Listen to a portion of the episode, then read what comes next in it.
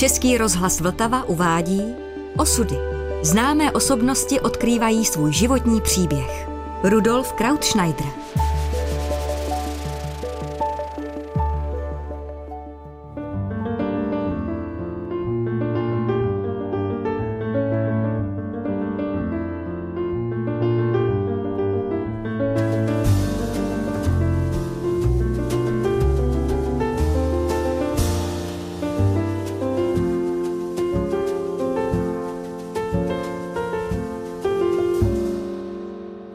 Z navigátoru nejvíc obdivuju Kuka. To prostě byla osobnost nesmírná, anglický mořeplavec.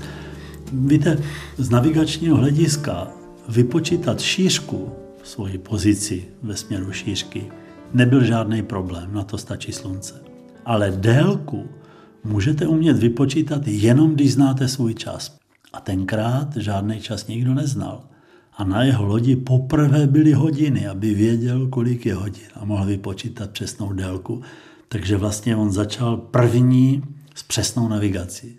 Prostě úžasný člověk. Samozřejmě zabili ho domorodci v Austrálii nebo na ostrovech, to je jedno, ale já jsem ho obdivoval za jeho plavby a když jsem plul kolem Antarktidy, tak jsem na ostrovech Karguleny přistál v zátoce, kde on trávil zimu se jmenuje Vánoční zátoka, trávil tam Vánoce, tak ti dva kluci, kteří se mnou poli, ani nevěděli, proč tam já chci přistát, ale mě bušilo srdce, když jsem šel poprvé na rande.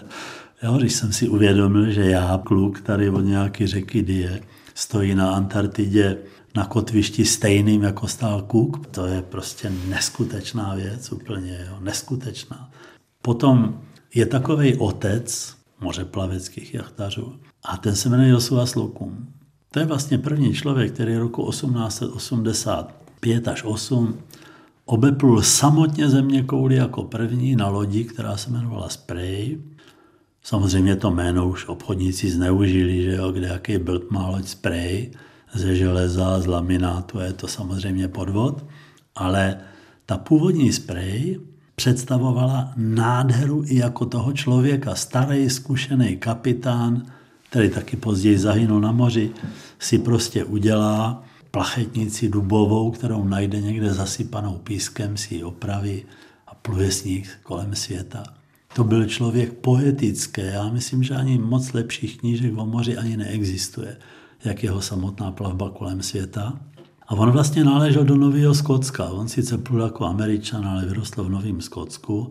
A jak určitě posluchači ví, tak obyvatele tohohle Skotska, kanadského vlastně, tak těm se říká Blue Nose. To jsou ti z Newfoundlandu a z téhle části, kde je pořád zima, špatný počasí, takže mají modrý nosy.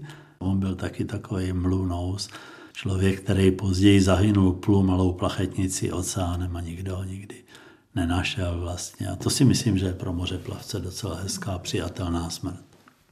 Z žijících Henrik Jaskula. Je mu 96 roků, pro mě to je modla který vyplul z Gdyně, jak už jsem řekl, a přistál zase v Gdyni. Byl 344 dnů kolem světa a není jako velkohubej, že jo? To je ještě jako, když člověk něco umí a nestrká to nikomu pod nos, to je teprve ještě ta kvalita. Sedí v Přemýšlu a jeho kamarád byl jako první, kdo se upálil na stadionu ve Varšavě na protest proti okupaci Československa. Jo. Pro mě to jsou všechno fascinující lidi doslova. Jo. Já ani nevím, jestli mám právo je nazvat, že jsou to mý kamarádi, jako, jo, protože to, a jsem šťastný, že tady mám třeba obraz doma. Já ráno vyjdu, se podívám na ten obraz a začnu se usmívat. Takže Henrik Jaskula samozřejmě, ale i třeba plavci, jako třeba Leonid Teriga, že jo, to byl člověk, který první Polák, který obepl země kouli sám. Když vyplouval, měl těžkou rakovinu a všichni mysleli, že zemře. A on dokázal tu velkou pentli kolem světa uzavřít, doplul na Kanárské ostrovy, tam ho letecky dopravili do Polska a on za měsíc zemřel. Ale dokázal, co si řekl. A nebo Ludek Moučka, že jo, který půl 16 let kolem světa a proplul všemi oceány. Ale to byl člověk, ten měl čas jakýkoliv, kdykoliv. A taková gigantická hvězda dneska žije ještě pořád, doufám, Jurek Radomský, ten byl 32 roku kolem světa. Když se vrátil, seznámil se se svými vnuky, což bylo hrozně hezky. Já jsem ho jako navštívil a říkám, co budeš dělat? A on říká, no trochu tu dám dohromady, ještě na čtyři roky vyplul kolem světa. Mám tady na obraze jednu úžasnou ženskou, která první na světě sama obeplula země kouli, je to Kristina Hojnovská-Liskevič. A to je vlastně ženská, která se rozhodla obeplout svět a vyplula na malý plachetnici 9 metrový, která se jmenovala Mazurek a obeplula země kouli. Jenomže my se trošku smějeme, že lokomotivu vymyslel lokomotiv a schody schodov a takový. Oni ti angličani to mají skoro stejně. Oni se tváří, že všechno prostě je jejich. A když zjistili, že Polka bude první, tak vyslali pod anglickou vlajkou Naomi James, mimochodem vynikající jachtařku a fantastickou ženskou, aby ji předběhla. Ale nepovedlo se. Přistála na kanárských ostrovech o šest týdnů později. Ale v anglicky mluvících zemích se o ty Polce vůbec nemluví. A já samozřejmě teda znám dobře obě, že jo?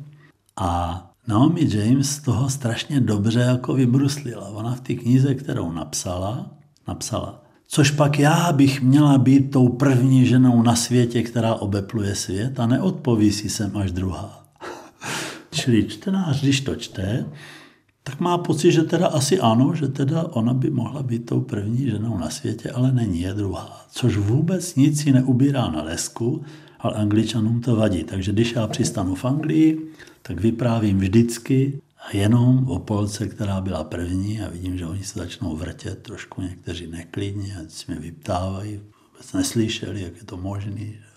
Ale takhle to je, ona ještě navíc chudák byla tenkrát z komunistické země, takže ještě další důvod, jako prostě dělat, že nebyla. Ale je, byla první, je to moje dobrá stará kamarádka a je dneska už 89 roku a pořád pluje po moři. Má s manželem plachetnici malou a každý rok vyplouvají na Balt.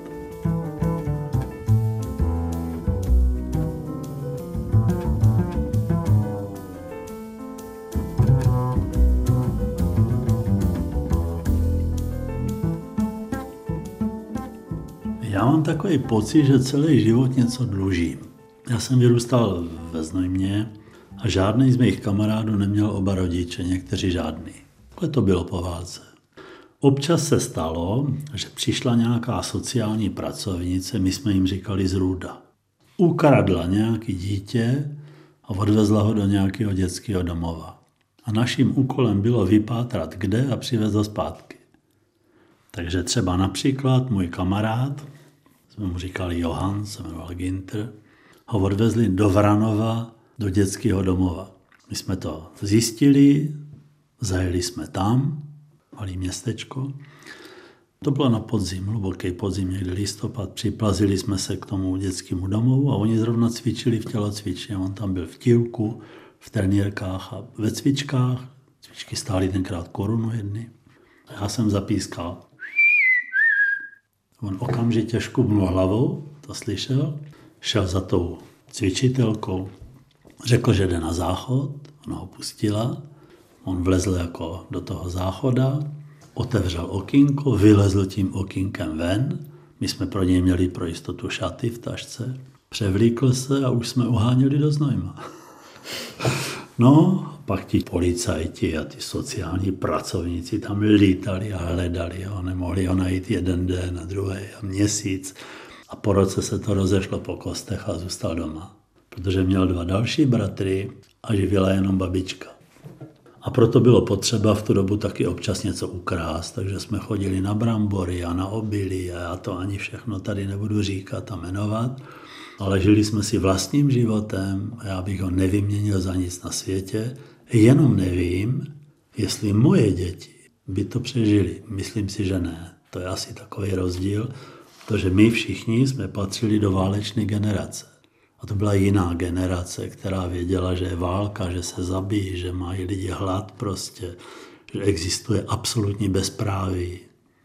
No a děti z dětských domovů, to je takový můj dluh, jako já myslím, že to není jenom můj dluh, ale je to dluh vlastně všech, protože já si myslím, že děti jsou nás všech. Nejsou jenom nováku a tak dále.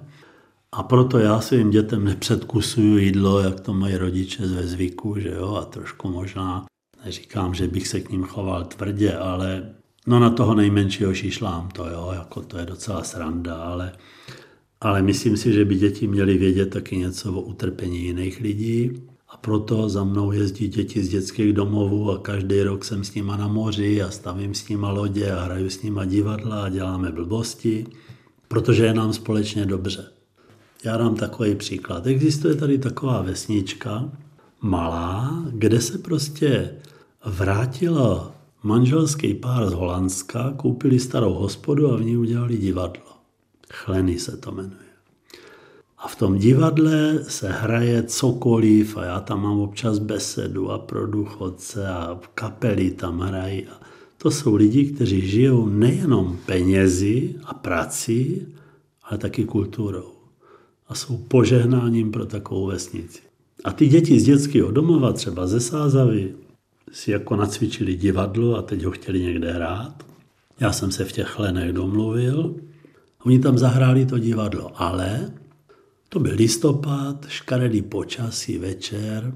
Já jsem rozvěsil po vesnicích plakáty a teď jsem nevěděl, jestli mám říct celou pravdu, protože celá pravda je vždycky nepříjemná a bolestná.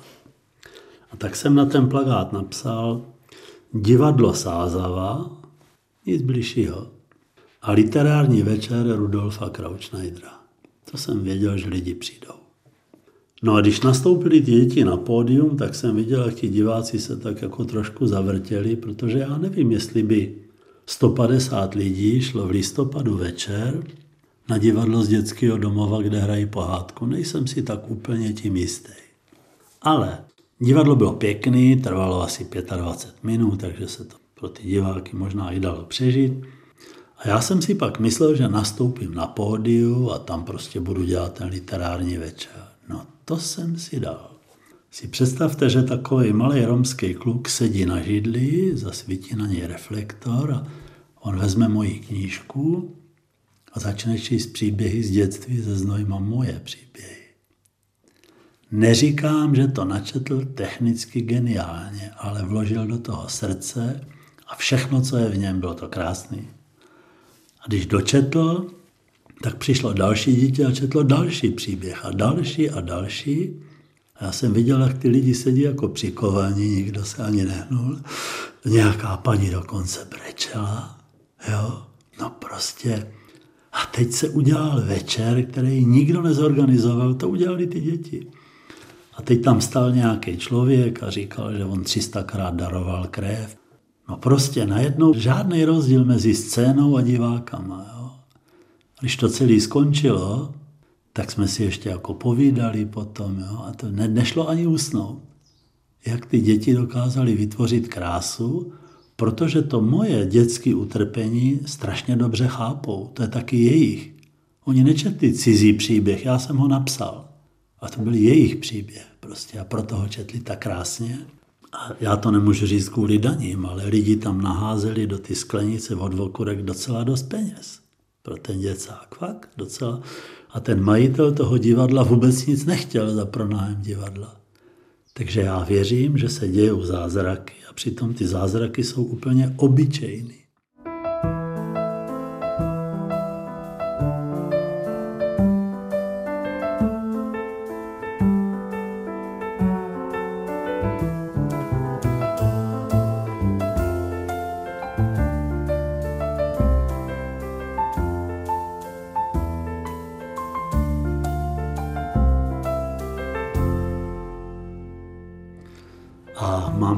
Dobrého kamaráda, který 53 roků po úraze sedí na vozíku.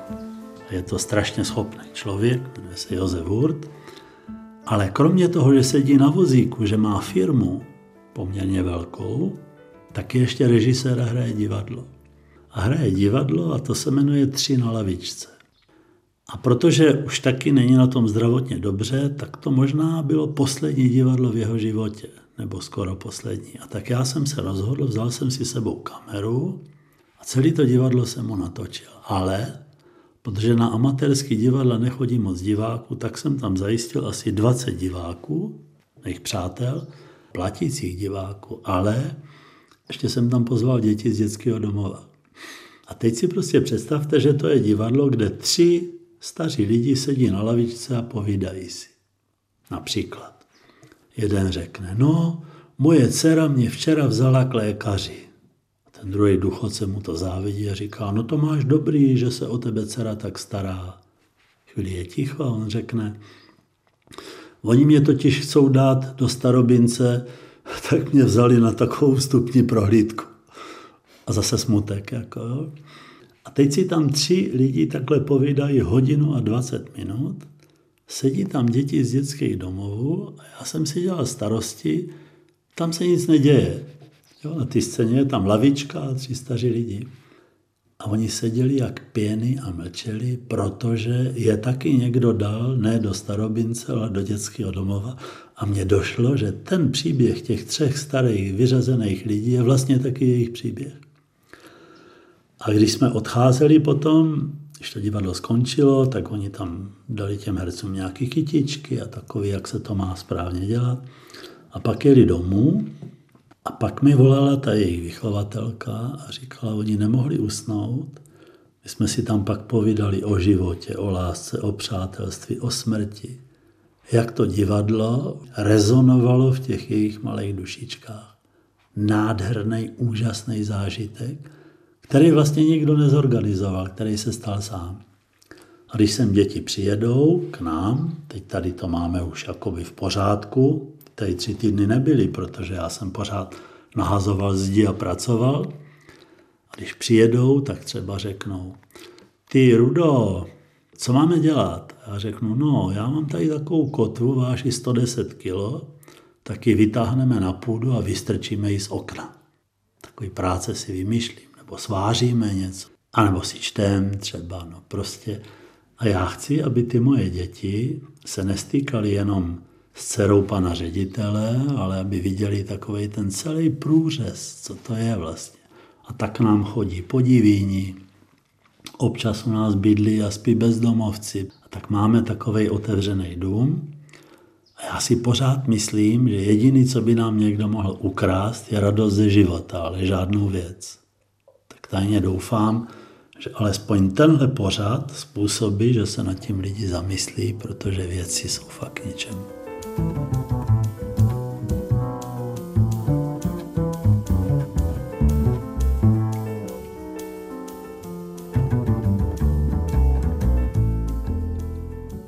Když jsem se vrátil z plavby kolem Antarktidy v rok 94, tak jsem šílel nadšení. Já teda skoro pořád šílím, ale to jsem měl úplně záchvat šílenství. A tak jsem pozval, pronajal jsem v Polsku pět lodí s přáteli a pozval jsem 70 dětí i vychovatelů skauty do Polska na moře. Jenomže se vloudila taková drobná chybička. V zimě mi všichni slíbili, že budou dělat kapitány na těch lodích. Udeřilo léto a jediný kapitán, který dodržel to slovo, byl Karel Eliáš, předseda jachtarského klubu s příbrami. A já jsem těch lodí měl moc a tak jsem ty vedoucí, nebo spíš ty vychovatele, pozval do takového kroužku, řekl jsem jim, že jsem kapitán a instruktor, to je pravda. A že jim můžu vydat jednorázový doklad na dvoutýdenní plavbu. To už pravda nebyla. A já jsem jim vytiskl průkazy u tiskaře, že dva týdny můžou vést loď na Štětinském zálivu a už jsme nepluli na moře, byli jsme jenom na zálivu a celý ten turnaj krásně proběhl. A když to skončilo, tak oni si ty doklady chtěli nechat a já jsem řekl, že jim je obnovím. Pozbíral jsem je celý šťastný, že se nic nestalo a hodil jsem je do a řekl jsem jim, že jsem si to vymyslel. Ale kdybych to neudělal, tak jsme mohli jít všichni domů. Takže to jsou takové drobné chybičky, které se někdy vloudí do organizace už jsem to pak nikdy nezopakoval, vždycky jsem jich sebou vzal 6 až 8, abych to sám mohl ovládnout a byli na mý lodi a navštěvovali jsme jiné lodě samozřejmě a půjli jsme do Švédska, do Dánska, do Německa. Krásný zážitky pro mě stejně jako pro ně. Bral jsem sebou i kluky z děcáku, nejenom z děcáku, ale i z pastáku třeba. Jo. To je na dva večery, jaká to byla legrace, protože oni jsou všichni potetovaní a jsou borci. A tak já jsem hrozně nefér, protože s nima naplánuju plavu, když je tlaková níže, čili bouře. A my vyplujeme a oni tam všichni, já jim to pískám. To je od Kačatura na šavlový tanec. A oni to ze sebe hážou a lezou po čtyře a chcou umřít prostě. A najednou ta jejich velikost už není tak veliká jo? a to potřebujou, tohle, toto. A pak jsou z nich zase normální lidi, s kterými se dá vycházet a mluvit. No prostě spousta krásných zážitků. A nejhezčí je třeba jeden takový romský kluk se mnou byl v Německu a ve Švédsku na plachetnici, nejenom se mnou, že vždycky do vychovatele, dobrá parta se udělá. A on prostě šíleně zvracel. Já jsem ho dokonce natočil, jak leží pozvracený a nad hlavou se mu takhle houpe bota, kterou si vysušil, kterou si tam někde pověsil. A on mě řekl, že prostě ten jachting to je úplná blbost a že má pořád mokrý zadek tady od ty vody a tak. Uběhlo deset roků a on mi napsal, že vyprávěl v hospodě, pracuje jako zedník, že byl se Seridou Rudou, co je v televizi tady zrovna teď, že byl s ním ve Švédsku a v Dánsku na plachetnici a oni mu řekli, ale ty cikáne, ty lžeš prostě, co tady kecáš za blbosti. A on, který to neměl rád, mě napsal, protože já jim natáčím filmy ještě z toho, že a ty jim dám. A ono nechtěl ten film tenkrát. Jestli bych mu ten film nemohl poslat, že by ho jako chtěl pustit, tak jsem mu ho samozřejmě poslal. Že jo? Čili to je takový malý vítězství času. To není moje zásluha. Čas vlastně zvítězil a řekl, že to možná nebylo tak špatné, jak se mu tenkrát zdálo. Jinak jsem samozřejmě vymyslel plavby pro alkoholiky, narkomany, pak jsem do toho zapojil dost lidí, jako, takže to vzniklo i jako terapeutický odvětví v Praze. Ale to už je další kapitola a to neexistuje, protože víte takhle, že jo, seženete terapeuty, pacienty, říkají klienty, nechcete od nikoho žádný peníze, plavbu uděláte, ale vždycky jsem byl jediný, kdo nese riziko. Například jsem přistal s partou takových řekněme, léčených narkomanů ve Švédsku. Jeden dostal ledvinovou koliku, jeli jsme do nemocnice, kde mám známého doktora, bylo to Fištat, Poláka. Měli, když ho tady otevřem, není pojištěný nic, musíš mít aspoň 250 tisíc, prostě to jinak nepůjde. Co s tím? Prostě kdo to zaplatí, že jo? No a tak mu dali injekce, nějaký prášky na bolest a on teda ze štěstím dojel domů a já jsem pochopil, že nemůžu ty plavby mít na vlastních zádech. A tak jsem napsal dlouhý dopis na ministerstvo zdravotnictví, že nechci žádný peníze za to, ale že bych rád, aby vznikl nějaký fond pro takový podobný případy. No ale nic z toho nebylo. Napřed mi to slíbili, jenomže pak jsme měli takového ministerského předsedu, který je jako Mikuláš, že jo. Mikuláš je Klaus vlastně, že jo. Teda abych byl přesný. A dělá, že je stejně hodný. A ten po těch beziskových organizacích jako víc, já jsem byl z obliga, jsem si nikdy žádný peníze nevzal, že jo. A on jim tak ten život osladil, že vlastně tyhle plavby zrušili. Prostě to škrtli, takže nakonec zanikli. A já dneska vždycky vezmu někoho, ale už se týká jenom spíš třeba dětí mých kamarádů, nebo jo, ale, ale na to, abych prostě vozil za, pro stát zadarmo jejich pacienty a klienty a nesl celý rizika sám, na to fakt jako nervy nemám ale vždycky někoho vezmu, jako když vidím, že to potřebuje, že mu to pomůže. A s děcákama pluju pořád, protože to je prostě radost. Loni jsme v září byli na moři, půjčil jsem si ještě loď od námořní školy. Teď oni vidí ty námořníky v uniformách. Teď tam bylo 100 let Ligy mořský, polský, to je prostě obrovská organizace po celém světě a teď se tam hráli divadla a oni mu udělali speciálně dort a teď se k ním chovali jako rovnej k rovnej a ty všichni měli uniformy a vedle mě seděl admirál, jo, jako myslím si, že jsou to nádherné zážitky a ty děti mě děkují a děkuji jim, protože pro mě to je stejně krásný zážitek. Všichni se těší, ale to samozřejmě zase na moře vyrazíme. Kdo by mohl žít bez moře, prosím vás, mi řekněte, nikdo. No a plujeme vždycky po zálivu nebo vyplouváme na Baltické moře, ale nejsou to dlouhé plavby, prostě jsou to krátké plavby. protože na to, aby vyrazili na oceán, to musí chtít a hlavně si musí postavit svou vlastní loď. K nám jezdí takový kluk, který se jmenuje Diego, to romský kluk, teď je mu 14 roku. A já jsem viděl poprvé někoho, kdo nikdy nebyl na plachetnici a kormidlo je jako pán Bůh, úplně sám. Takže ten talent má, ale jestli z toho něco bude, já tajně doufám, že se k nám už konečně nastálo nastěhuje, protože tady po něj připravujeme nějaký pokoj. Ale víte, ono, některé dětské domovy, jako třeba ten na Sázavě, tam se prostě podařilo z 24 dětí udělat jednu rodinu.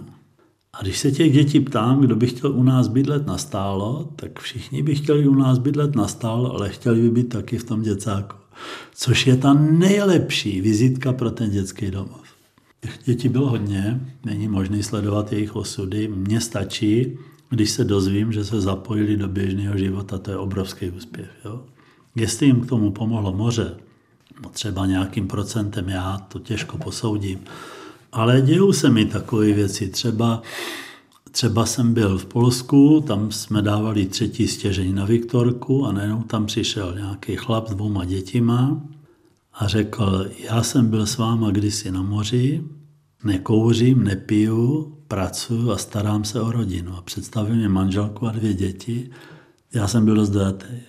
Protože jestli to tak je, možná to všechno, co dělám, není zase úplná blbost prostě. No.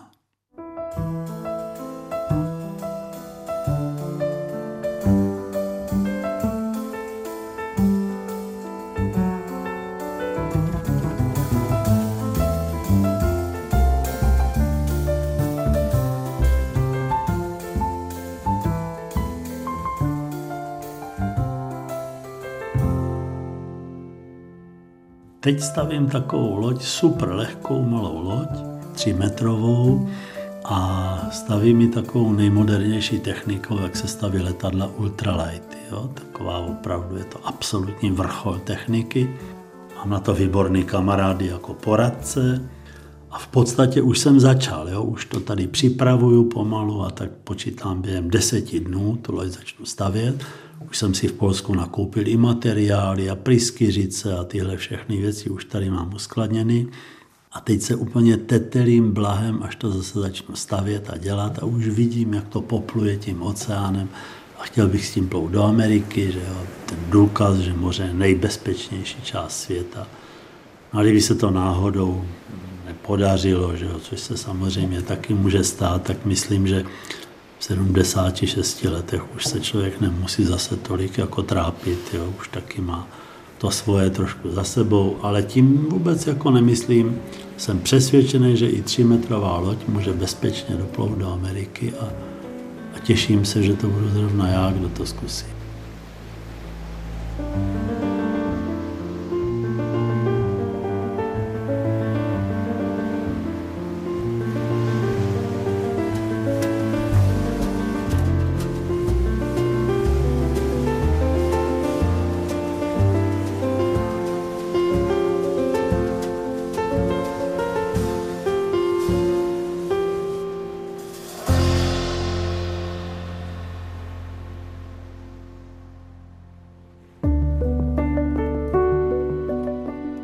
Osudy připravil Český rozhlas Vltava. Další části si poslechněte na webu vltava.rozhlas.cz, v aplikaci Můj rozhlas a ve vašich podcastových platformách.